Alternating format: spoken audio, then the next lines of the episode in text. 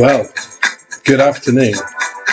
This is Reasonable Doctor with his very first attempt at a podcast. I've listened to a lot of podcasts over my time, and now I've attempted to, or have tried to, create my own. So this is my very first podcast, and hopefully won't be the last.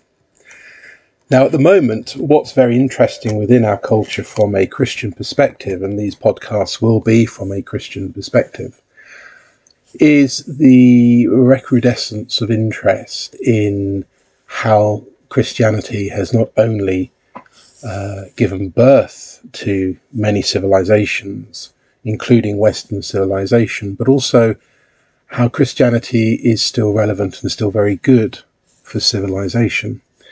And I think the most influential people within this sort of uh, cultural move uh, are people like Douglas Murray, uh, Tom Hollands, and also Jordan Peterson, three quite different in intellectuals, three very different people with some quite different politics, I could imagine, but still they can see among the the so-called secularized world in which we live the continuing rootedness and influence of Christianity.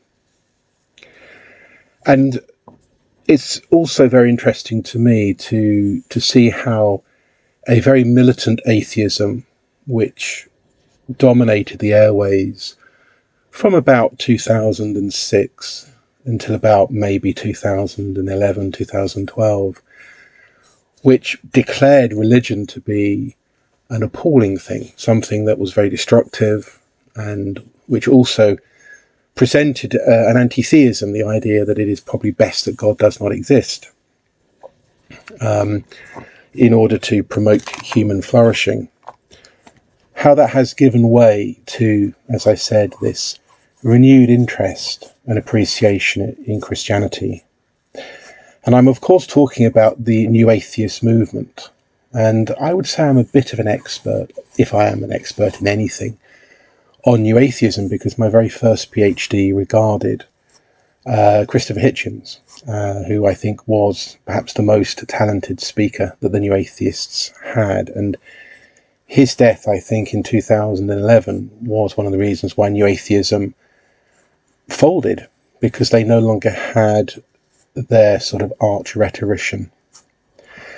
And I wrote an article on New Atheism uh, for a website called apologetics.com, which is a, a great website which I do recommend that you look at, apologetics.com.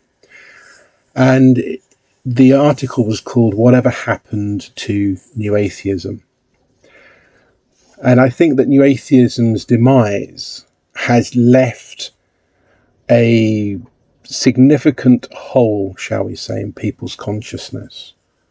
If New Atheism, which presented you know, physicalism, atheist materialism, um, couldn't really satisfy people's questions about the ultimate meaning of things and the ultimate structure of things and so on. Uh, then maybe the return to Christianity is a consequence as well as perhaps a cause of the fall of New Atheism. But in this article, I look at reasons why New Atheism did collapse and has made a way for questions and interest in Christianity to be resumed. And so this is what I wrote. And I'm not going to read it word for word, but I'm going to give you uh, the essence of it. And I begin by saying that in 2008, I went through what is now fashion, fashionably called faith deconstruction. And the word deconstruction in this context is often very confusing to me because I have understood um, deconstruction to mean uh, the postmodernist technique of identifying binary opposites in texts. It, it's, a, you know, it's a term that I understand within the context of literary criticism. But it seems that deconstruction, when applied to faith, means to take one's faith apart critically and then rebuild it in a way that suits a person's new priorities better, or even to discard one's faith for another worldview. And fortunately, my year of deconstruction finished with a resumption of a much stronger Christian faith. But during that time, I read a lot of atheist writings and I rediscovered my interest in atheism that I had had as an undergraduate when I was busy reading works on religion by David Hume and Bertrand Russell. And what drew my attention now was New Atheism. And the word new, as advertisers tell us, is a word that is very attractive. We like to come across new things. We are by nature curious, and I was indeed curious. If the new atheist had anything genuinely new to say in the debate with the religious believers, I suppose the question was what could the new atheists add to the discussion which Hume and Russell and people like Antony Flew had not? And I came to the New Atheist Party rather late. Um, I was discovering New Atheism in 2008, whereas the journalist Gary Wolf had coined the term New Atheism back in 2006 in an article that he wrote for Wired magazine. And you could argue that New Atheism dates back to 2004, when one of the leading New Atheists, although at the time he was not called a New Atheist, uh, a writer, a thinker uh, called Sam Harris, um, decided to denounce religion as the worst thing ever invented in his book, The End of Faith, Religion, Terror, and the Future of Reason. And he was very much writing within the appalling shadows of the Twin Towers uh, outrage of 9 11. And he followed this book up with a letter to a Christian nation in 2006, which was a book in the form of an open letter to right wing American Christians, which he in which he tried to convince them that their morality really was of the devil. And that was the, the same year that Oxford biologist Richard Dawkins published his very famous bombshell, The God Delusion, which essentially told religious believers they were mad, and which I think became the defining sacred text of New Atheism. And other reinforcements soon arrived. Philosopher Daniel Dennett produced a book called Breaking the Spell Religion as a Natural Phenomenon, which did what it said on the book cover. It, it argued that religion has its origins not within revelation, but within human evolution. And then finally, the new atheist whom I've always been most interested in, uh, Christopher, never Chris, Christopher Hitchens, the English American journalist, got in on the act in 2007 with his sloppy burlesque called God is Not Great How Religion Poisons Everything, which piled up a plethora of historical and contemporary evidence that religious people do egregious things because of their religion, whilst ignoring the myriad good things religious people do because of their religion. And so New Atheism now had its sacred canon and its de facto leadership which was sealed officially and publicly when Harris and Dawkins, Dennett, and Hitchens all met at Hitchens' apartment in Washington, D.C. in 2007. And their meeting can be seen on YouTube still, I think. So New Atheism was riding high the giant wave of media attention with invitations to speak and debate. And they were as evangelistic as the early church. And I think that what marks them out in any way new was that they were very concerned about not only defending atheism, but propagating it, converting people, converting societies to a secular atheism with religion confined to people's personal lives and even confined to the dustbin of history. But religion hasn't died out. I suppose it has become more respectable to be an atheist, particularly in the, in the United States. But the great majority of people around the world continue to profess a belief in God, and many of them are active believers. Even in the West, religious belief, or shall we say spirituality, has held its ground. So, what was or what were the reasons for New Atheism's eventual decline?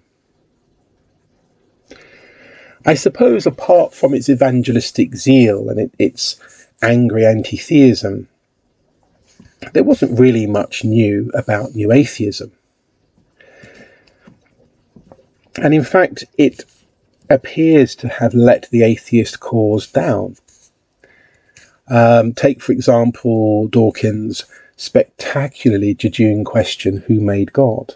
A question that he poses in all seriousness. When most people who are in the know on these things, whether they're believers or not, know that God within theism is regarded as an uncreated being, as an eternal being, or within time as an everlasting being. No beginning and no end. But I think that there were also other, perhaps unexpected reasons why new atheism has died a death. One of those reasons is that new atheism transgressed with regards to race, culture, and gender. It also did not do well against the counterattacks of religious apologists, criticisms from fellow atheists, and I think good old human decency. So let us begin with race and culture. To assume, as the new atheist quadrumvirate did, that their new gospel would reshape belief globally seemed to some to be another kind of Western supremacism. Three of the new atheists were either American or living in America, as was the case with Hitchens, and one was British, which was Dawkins. And it seemed to many that the new atheists were saying, There, there, there, you poor Nigerian evangelicals, Kuwaiti Muslims, and Tibetan Buddhists. Let us relieve you of your superstitions and help you see reality as you should. The secular liberal and the left constituencies, which have traditionally been sceptical of religious belief as a barrier to progress and an ally of oppression, fell out of love with New Atheism because they concluded that it was racist and, in particular, Islamophobic.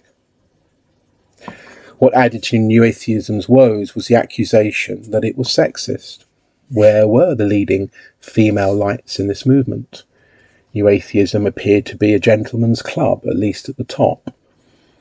And what about the scandal of Elevatorgate? In 2011, Rebecca Watkins attended the World Atheist Convention in Dublin. She alleged in an online video that she had been sexually harassed by a man sharing with her a hotel elevator in the early hours of the morning. Richard Dawkins responded by writing an open letter to her, essentially arguing that she ought not to complain so much when women around the world suffer worst discrimination. It was, in fact, one of his many gaffes on Twitter. A person such as Rebecca Watkins has every right to complain about poor treatment, even if others have it worse. To tell someone not to complain who has a broken leg because other people are dying of terminal illnesses is illogical and unreasonable. A third reason was religious counter arguments. Some of the best Christian minds took new atheism on. I'm thinking of Amy Orr-Ewing, Douglas Groothuis, Tina Beattie, John Lennox, Esther O'Reilly, Alister McGrath, Lydia McGrew, Keith Ward, and David Bentley Hart. To give one example from this stellar list, John Lennox has turned on its head the notion that Christianity is an enemy of scientific progress by showing that Christianity was the culture that facilitated medieval and modern science. Less predictable, but perhaps even more enjoyable, were the criticisms that came from within, from within sorry, the ranks of atheism itself Camille Paglia labelled New Atheism as snark atheism, as it ignored the moral goodness and cultural richness of religion. Michael Ruse labelled New Atheism as an embarrassment for its errors and simplistic arguments. John Gray saw hypocrisy in New Atheism, for it had retained, despite its vociferous anti theism, theist ideas such as moral objectivity, and human free will. These intelligent voices of skepticism perhaps are more dangerous than new atheism's tub thumping in winning converts from the faithful. I suppose the final reason is human decency. New atheism was based upon the idea that religious people are egregiously evil and are mad. And a lot of people who perhaps are not Christians, who are not Muslims, who are not Jews, and so on, know for a fact that that is just not true. Everybody can see the good that religion does every day, from church um, jumble sales for the homeless to the way in which uh, Sikh temples open their doors to feed people for free. Everybody knows that goes on. And to try to bracket every religious person as some kind of persecuting maniac doesn't wash with the vast majority of reasonable, decent people in this world.